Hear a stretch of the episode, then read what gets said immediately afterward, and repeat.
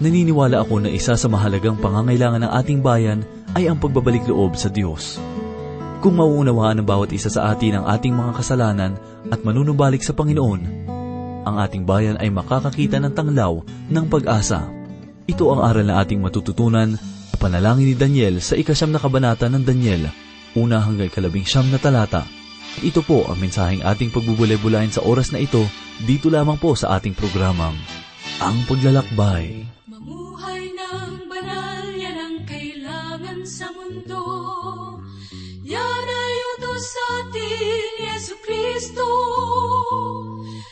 Gawaing mali ay atin ang iwaksi. Magbagong loob, taos na magsisi. May parusang gawad sa ating kasalanan.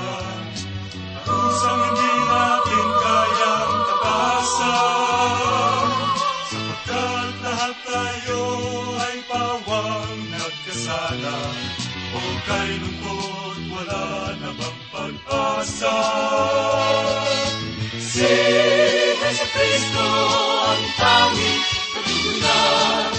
Siya ang tunay na kaligtasan.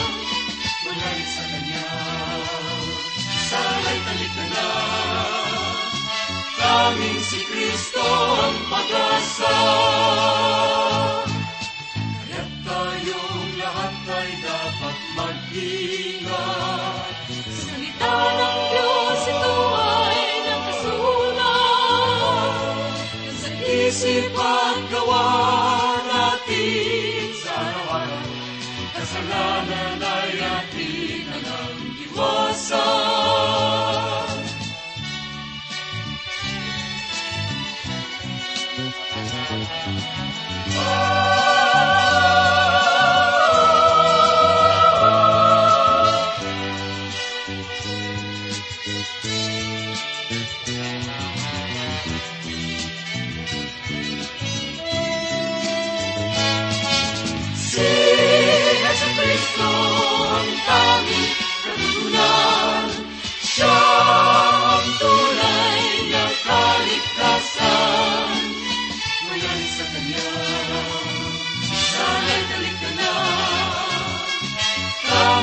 Tanging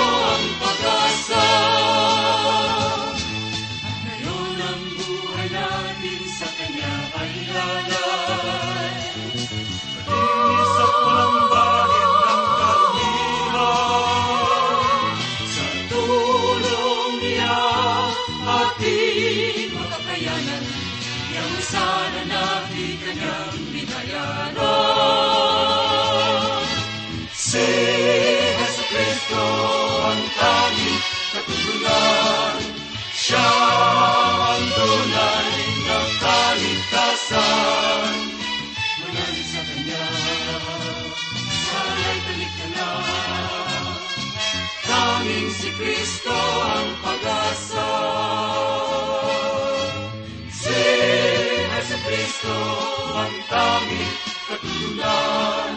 Siya ang tunay na kaligtasan. Mula sa Kanya, sana'y talik ka na. Tanging si Kristo, Tanging si Kristo.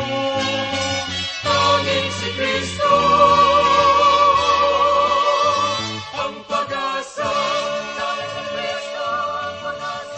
Tayo po muli ay nagpapasalamat sa ating Panginoon sa mga sandaling ito. Binigyan na naman po tayo ng panahon upang mag-aral ng kanyang mga salita. Ako po si Pastor Dana Bangko. Samahan po ninyo ako at ating saliksikin ang salita ng Diyos. Lumipat naman po tayo ngayon ng kabanata na ating pagbubulay-bulayan dito sa aklat ni Propeta Daniel. Ito ang ikasyam na kabanata na naglalaman ng panalangin ni Propeta Daniel. Ang pananalangin sa kabanatang ito ay nagbibigay ng halimbawa ng kanyang pananalangin at ipinakikita sa atin ang kahalagahan ng kanyang pananalangin. Tunghayan po natin ang ilang sangkap ng kanyang pananalangin.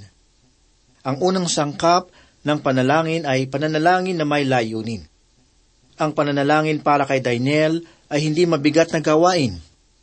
Ipinahayag niya sa ikatlong talata, Kaya ako'y bumaling sa Panginoon Diyos at hinanap siya sa pamamagitan ng panalangin at daing na may pag-aayuno, may damit, sako at mga abo. Ang pananalangin ay hindi lamang paulit-ulit na pananalita.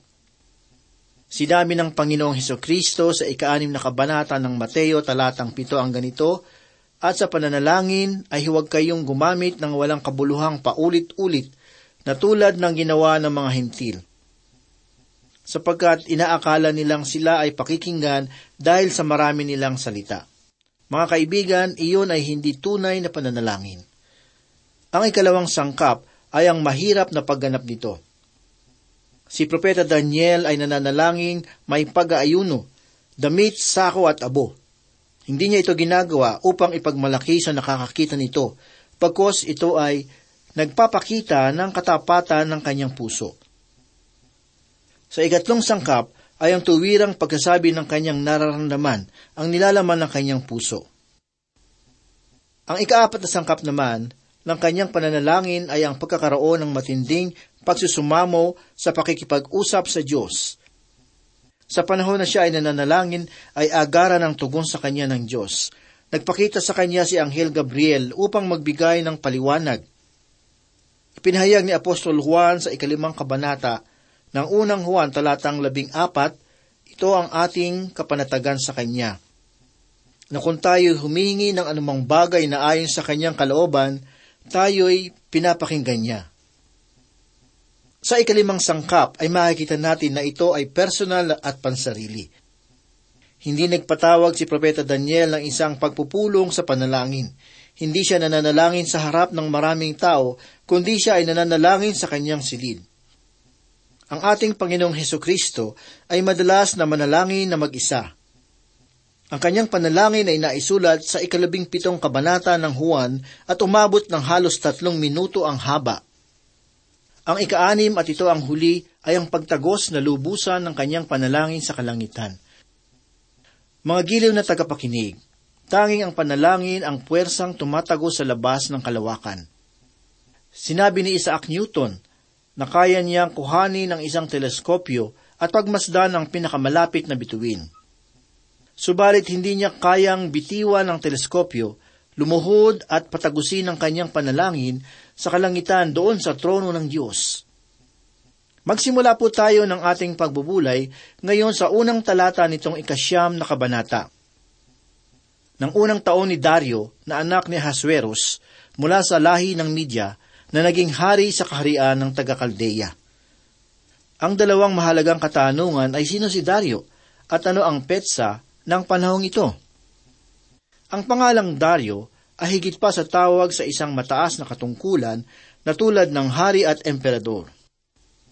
Mayroong pagtatalo kung kailan talaga ang tumpak na petsa nito. Sinabi ng isang manunulat na ito ay noong ikalabing limang daang tatlumput walong taon bago isilang si Kristo. At ang iba naman ay sasabing ito ay noong ikalaming daan tatlumput anim na taon bago isilang si Kristo. Subalit sa aking palagay ay akma ang parehong petsa, sapagkat ang taong ito ay sinakop ang Babylonia noong ikalaming daang tatlumput walong taon bago isilang si Kristo. Basahin naman po natin ang ipinahayag ni Propeta Daniel sa ikalawang talata. Nang unang taon ng kanyang paghahari, akong si Daniel ay nakaunawa mula sa mga aklat ng bilang ng mga taon, ayon sa salita ng Panginoon kay Propeta Jeremias na dapat lumipas bago magwakas ang pagkasira ng Jerusalem. Ito ay pitumpung taon. Ang tagpong ito ay noong unang taong paghahari ni Dario.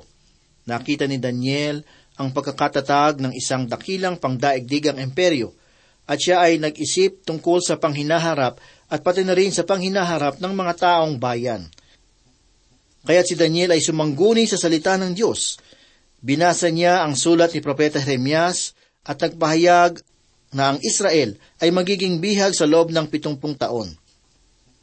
Si Propeta Daniel ay nasa pagitan ng 85 at siyam na taong gulang ng mga panahong ito siya ay nabihag noong siya ay labing pitong taong gulang pa lamang. Ibig sabihin nito ay papalapit na ang pagtatapos ng panahon ng kanilang pagkakabihag at mabibigyan na sila ng kalayaan at makakabalik na muli sa kanilang lupain. Inaalala ni Propeta Daniel ang kanyang mga kababayan. Maaring siya ay nasindak sa maliit na sungay na naipahayag sa ikawalong kabanata na si Antiochus Epiphanes, ang hari ng Syria na magpapahirap sa kanyang mga kababayan, maninira at hindi magbibigay galang sa kanilang templo. Mga kaibigan, ang salita ng Diyos ang siyang nagpakita ng kanyang kalooban. Ang pag-aaral ng salita ng Diyos at pagkatapos ay lakipan ito ng panalangin ay isang mainam na gawain upang malalaman natin ang kalooban ng Diyos. Tunghayan po natin ang mga pangako na nabasa ni Propeta Daniel. Sa ikadalawamput limang kabanata ng Jeremias talatang labing isa ay ganito ang kanyang nabasa. Ang buong lupaing ito ay magiging guho at katatakutan. At ang mga bansang ito ay maglilingkod sa hari ng Babylonia sa loob ng pitungpung taon.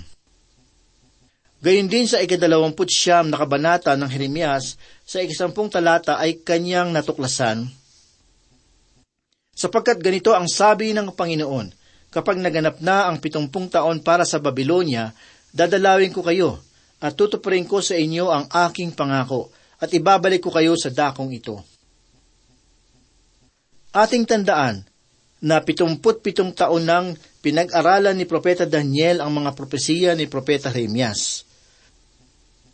Nang ipahayag ni Anghel Gabriel ang pitungpung linggo sa ikadalawamput apat na talata, ay kanyang dinugtungan iyon ng pitungpung taon. Sa pagbabasa pa lamang nitong panalangin ni Propeta Daniel ay makikita natin ang malaking kaibahan nito sa ating panahon ngayon. Dumako po tayo sa ikatlo at ikaapat. Kaya ako'y bumaling sa Panginoong Diyos at hinanap siya sa pamamagitan ng pananalangin at daing na may pag-aayuno, may damit, sako at mga abo. Naipahayag sa atin ng ating Panginoong Hesus ay nag-ayuno Subalit ang pag-aayuno ay hindi ibinibigay sa tao bilang paglilingkod. Isa itong gawain na maaaring gawin ng paulit-ulit ng isang tao. May naipahayag na sa mga naunang iglesia ang maraming pag-aayuno. Ipinahayag ni Apostol Pablo sa ikalabing isang kabanata ng ikalawang Korinto talatang dalawampu at pito ang ganito, Sa pagpapagal at hirap, sa mga pagpupuyat, sa gutom at uhaw, madalas walang pagkain, giniginaw at ubad. Ipinamalas ni Propeta Daniel ang pagdating na may layunin sa kanyang pananalangin. Maging si Jacob sa ikatatlumput dalawang kabanata ng Henesis, talatang dalawampu at anim, ay nagpakita ng ganitong pagsusumamo. At sinabi ni Jacob, hindi kita bibitiwan malibang ako ay mabasbasan mo. Ang pananalangin ito ni Daniel ay napaka-personal. Tunay na siya ay nababahala para sa kanyang sarili at sa kanyang mga kababayan na malinaw na ipinakikita ng mga salitang panghalip na ako, kami at amin. Ang mga panghalip na ito ay apat na putsyam na ulit na ipinahayag sa panalangin na ito. Maaari na inyong naalala na kung paano natin pinagbulayan ang mga salitang panghalip na ginamit ni Nebuchadnezzar sa ikaapat na kabanata. Ano ba ang kaibahan nito? Para kay Nebuchadnezzar, ito ay palatandaan ng pagkaimbabawan. Subalit ang paggamit ni Daniel ng mga panghalip na ito ay nagpapahayag ng kababaang loob. Ang mukha ni Daniel ay humalik sa lupa bilang paggalang sa Diyos. Kinilala niya ang mga katangian ng Diyos. Tinatawag niya siya na aking Diyos. Nagsusumamo siya sa Diyos ng buong puso Bago niya ipahayag ang kanyang mga kasalanan ay kanya munang inaalala ang kadakilaan ng Diyos. Kinikilala ni Propeta Daniel na ang Diyos ang nananatiling tapat sa kanilang tipanan at nagbibigay ng habag sa mga taong umiibig sa Kanya. Hindi lamang siya nagbibigay ng mga pangako, kundi ito ay kanyang pinananatili at tinutupad. Dahil sa habag ng Diyos, kaya't ang bayang Israel ay nananatili. Dahil din sa kanyang awa, kaya't ikaw at ako ay nabubuhay sa pagkakataong ito. At sa pamamagitan ng kanyang awa, tayo ay nagkakaroon ng kaligtasan. Ipinahayag sa ikatlong kabanata ng panaghoy talatang dalawampu at dalawa, Ang tapat na pag-ibig ng Panginoon ay hindi nagmamaliw. Ang kanyang mga habag ay hindi natatapos. Tunay na ang Diyos ay nagbibigay ng biyaya. Subalit, Kanya ring inaasa na tayo ay sumunod sa Kanya. Ngayon naman po ay pansinin natin ang pagpapahayag ni Propeta Daniel ng kanyang mga kasalanan sa ikalima at ikaanim na talata. Kami ay nagkasala, gumawa ng pagkakamali, kumilos na may kasamaan, naghimagsik at tumalikod sa inyong mga utos at mga batas. Ini hindi kami nakinig sa inyong lingkod ng mga propeta na nagsalita sa inyong pangalan sa aming hari, mga pinuno, mga ninuno, at sa lahat ng mga tao at lipunan. Mga kaibigan, sa unang bahagi ng talata ay ipinahayag na kami ay nagkasala. Kinikilala ni Daniel ang kanyang sarili kasama ang kanyang mga kababayan sa lupain ng Israel nang sila ay maghimagsik laban sa Diyos na ang idinulot ay ang kanilang pagkakabihag. Ipinahayag at iniisa-isa ni Propeta Daniel ang bawat niyang kasalanan na tulad noong ipinahayag sa bahagi ng talata. Gumawa ng pagkakamali, kumilos na may kasamaan, naghimagsik at tumalikod sa iyong mga utos at mga batas. Ni hindi kami nakinig sa iyong mga lingkod na mga propeta. Kanyang ipinahayag ang lahat ng ito at wala siyang itinira na anumang kasalanan.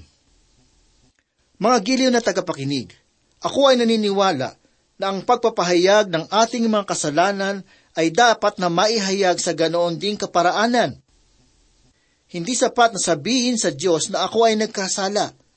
Dapat nating ipahayag ang bawat kasalanan na ating nagawa. Pakinggan naman po natin ang ipinahayag ni Propeta sa ikapitong talata. O Panginoon, ang katwiran ay sa iyo, ngunit sa amin ay hayag na kahihiyan hanggang sa araw na ito. Sa mga tao ng Huda, sa mga naninirahan sa Jerusalem, sa buong Israel, sa mga nasa malapit at nasa malayo, sa lahat ng lupain na iyong pinagtabuyan sa kanila dahil sa kataksilang ginawa laban sa iyo. Ang mga Israelita ay nagkalat sa iba't ibang lupain, subalit walang nawala na anumang tribo. Ang ilan sa mga tribo ay malapit lamang sa Babylonia at ang iba naman ay nasa malayo. Subalit ang mga ito ay nalalaman pa rin ni Propeta Daniel kung nasaan. Hindi sila nawala, subalit sila ay nangagkalat. Sa dahilan na ipinahayag sa talata, sa buong Israel sa mga nasa malapit at nasa malayo, sa lahat ng lupain na iyong pinagtabuyan sa kanila dahil sa kataksilang ginawa laban sa inyo. Ganito naman po ang ipinahayag mula sa ikawalo hanggang ikalabing apat na talata. O Panginoon, hayag na kahihiyan ang dumating sa amin, sa aming mga hari, mga pinuno at mga ninuno, sapagkat kami ay nagkasala laban sa iyo. Sa Panginoon naming Diyos nagmumula ang habag at kapatawaran, sapagkat kami ay naghimagsik laban sa Kanya. Ni hindi namin sinunod ang tinig ng Panginoon naming Diyos sa pamamagitan ng pagsunod sa Kanyang mga kautusan na Kanyang inilagay sa harapan namin sa pamamagitan ng Kanyang lingkod ng mga propeta. Tunay na ang buong Israel ay sumaway sa iyong kautusan at tumalikod, na hindi nakinig sa iyong tinig, at sa mga sumpa na nakasulat sa kautusan ni Moises na lingkod ng Diyos ay ibinuho sa amin. Sapagkat kami ay nagkasala laban sa Kanya, sa gayoy Kanyang pinagtibay ang Kanyang mga salita na Kanyang sinalita laban sa amin, at laban sa aming mga pinuno na namuno sa amin sa pamamagitan ng pagdadala sa amin ng malaking kapahamakan. Sapagkat sa silong ng buong langit ay hindi pa nagawa ang gaya ng ginawa sa Jerusalem. Gaya ng nasusulat sa kautosan ni Moises, lahat ng kapahamakang ito ay dumating sa amin. Gayunmay, hindi namin hinihiling ang lingap ng Panginoon naming Diyos, at hindi namin tinatalikuran ang aming mga kasamaan at pinakinggan ang iyong katotohanan. Kaya't inihanda ng Panginoon ang kapahamakan at ibinaksak sa amin sapagkat ang Panginoon naming Diyos ay matuwid sa lahat ng kanyang mga gawa, ng kanyang ginagawa, ngunit hindi namin tinupad ang kanyang tinig. Mga kaibigan, ang pag-uugali ni Propeta Daniel sa pananalangin ay siyang dapat nating tularan kung tayo ay makikipag-usap sa Diyos. Hindi tayo pababayaan ng Diyos, subalit hindi rin siya kikilos para sa atin hanggat hindi natin nararating ang paghingi ng awa sa Kanya. Sa ikalabing lima hanggang ikalabing walong talata, ay ganito naman po ang ipinahayag ni Propeta. At ngayon, O Panginoon naming Diyos, na naglabas ng iyong bayan mula sa lupain ng Ehipto sa pamamagitan ng makapangyarihang kamay, at pinatanyag mo ang iyong pangalan hanggang sa araw na ito, kami ay nagkasala. Kami ay gumawa ng kasamaan. O Panginoon, ayon sa lahat mong matuwid na mga gawa, ilayo mo nawa ang iyong galit sa puot sa Jerusalem na iyong lunsod, ang iyong banal na bundok sapagkat dahil sa aming mga kasalanan at dahil sa mga kasamaan ng aming mga ninuno, ang Jerusalem at ang iyong sambayanan ay naging kahiya-hiya sa lahat ng nasa palibot namin. Kaya't ngayon, o aming Diyos, pakinggan mo ang panalangin at mga pagsamo ng iyong lingkod. Alang-alang sa iyo, O Panginoon, at paliwanagin mo ang iyong muka sa iyong wasak na sangtuaryo. O Diyos ko, ikiling mo ang iyong tainga, at ikaw ay makinig. Ibikas mo ang iyong mga mata at masdan mo ang aming mga pagwasak at ang lunsod na tinatawag sa iyong pangalan. Sapagkat hindi namin inihaharap ang aming mga pagsamo sa harapan mo dahil sa aming mga katwiran, kundi dahil sa iyong dakilang awa. Mga giliw na tagapakinig, ito ang kahilingan at pagsamo ni Propeta Daniel – Ginugunita niya ang paggabay ng Diyos sa kanilang paglabas sa Ehipto. Ginawa iyon ng Diyos dahil sa kanyang katwiran at hindi dahil sa kanila. Natagpuan niya ang paliwanag na ang kanilang paglaya ay dahil sa Diyos at hindi dahil sa mga tao. Tunghayan po natin ang ipinahayag ni Moises sa ikalawang kabanata ng Exodo sa ikadalawamput apat at ikadalawamput limang talata. Narin ng Diyos ang kanilang daing, at naalaala ng Diyos ang kanyang tipan kina Abraham, Isaac at Jacob. At tiningnan ng Diyos ang mga anak ni Israel at nalaman ng Diyos ang kanilang kalagayan.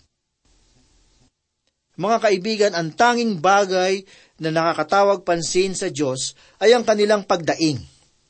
Ibig sabihin ay kanyang nakita ang kanilang paghihirap at kanyang inaalaala ang kanilang paghihirap. Ngayon ay hinihiling ni Propeta Daniel sa Diyos na muli sila niyang iligtas sa kanyang katwiran. Ang Diyos ay makatwiran kung kanyang ibinibigay ang kanyang habag sa atin, sapagkat binayaran na ng buo ni Heso Kristo ang kabayaran para sa ating mga kasalanan. Sa ikatlong kabanata ng Roma, talatang 26 ay ganito ang sinasabi. Upang mapatunayan sa panahong kasalukuyan na siya'y matuwid at upang siya'y maging ganap at taga-aring ganap sa taong mayroong pananampalataya kay Jesus. Alamin naman po natin ang pinahayag ni Propeta Daniel sa ikalibing siyam na talata. O Panginoon, makinig ka o Panginoon, magpatawad ka. O Panginoon, makinig ka at kumilos ka, alang-alang sa iyong sarili. O aking Diyos, huwag mong ipagliban sapagkat ang iyong lunsod at ang iyong sambayanan ay tinatawag sa iyong pangalan. Ito ang pangwakas na pagsusumamo ni Propeta Daniel. Hinihiling niya na siya ay pakinggan at bigyan tugon ng Diyos sa dahilan na kung sino siya at ayon sa kanyang ipinangako. Walang mabuting bagay ang makikita ng Diyos sa kanyang bayang Israel. Hindi siya nagsusumamo sa Diyos bilang si Daniel. Bagkus ay kinikilala niya ang kanyang sarili bilang pangkaraniwang mamamayan na nagpapahayag, kami ay nagkasala, na ibig sabihin nakasama ang kanyang sarili. Mga kaibigan, Tunay na si Propeta Daniel ay inaalala ang kapakanan ng pangalan ng Panginoon at ang kanyang kaluwalhatian. Tayo po ay manalangin.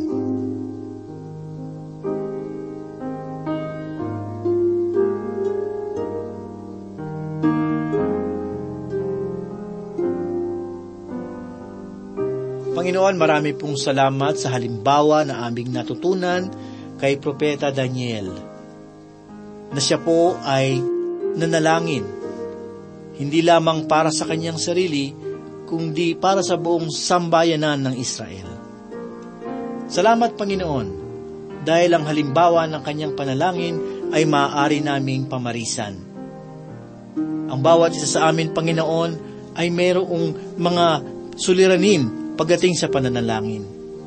Kaya dalangin namin, Panginoon, ito po ay maging ugali namin na kami po ay manalangin sa bawat araw upang lagi naming makita ang iyong presensya sa aming buhay. Tulungan mo po kami, Panginoon, na lumugo sa aming pananampalataya sa pamamagitan ng aming pananalangin. Maraming salamat, Panginoon. Ito po ang aming dalangin sa pangalan ni Jesus. Amen.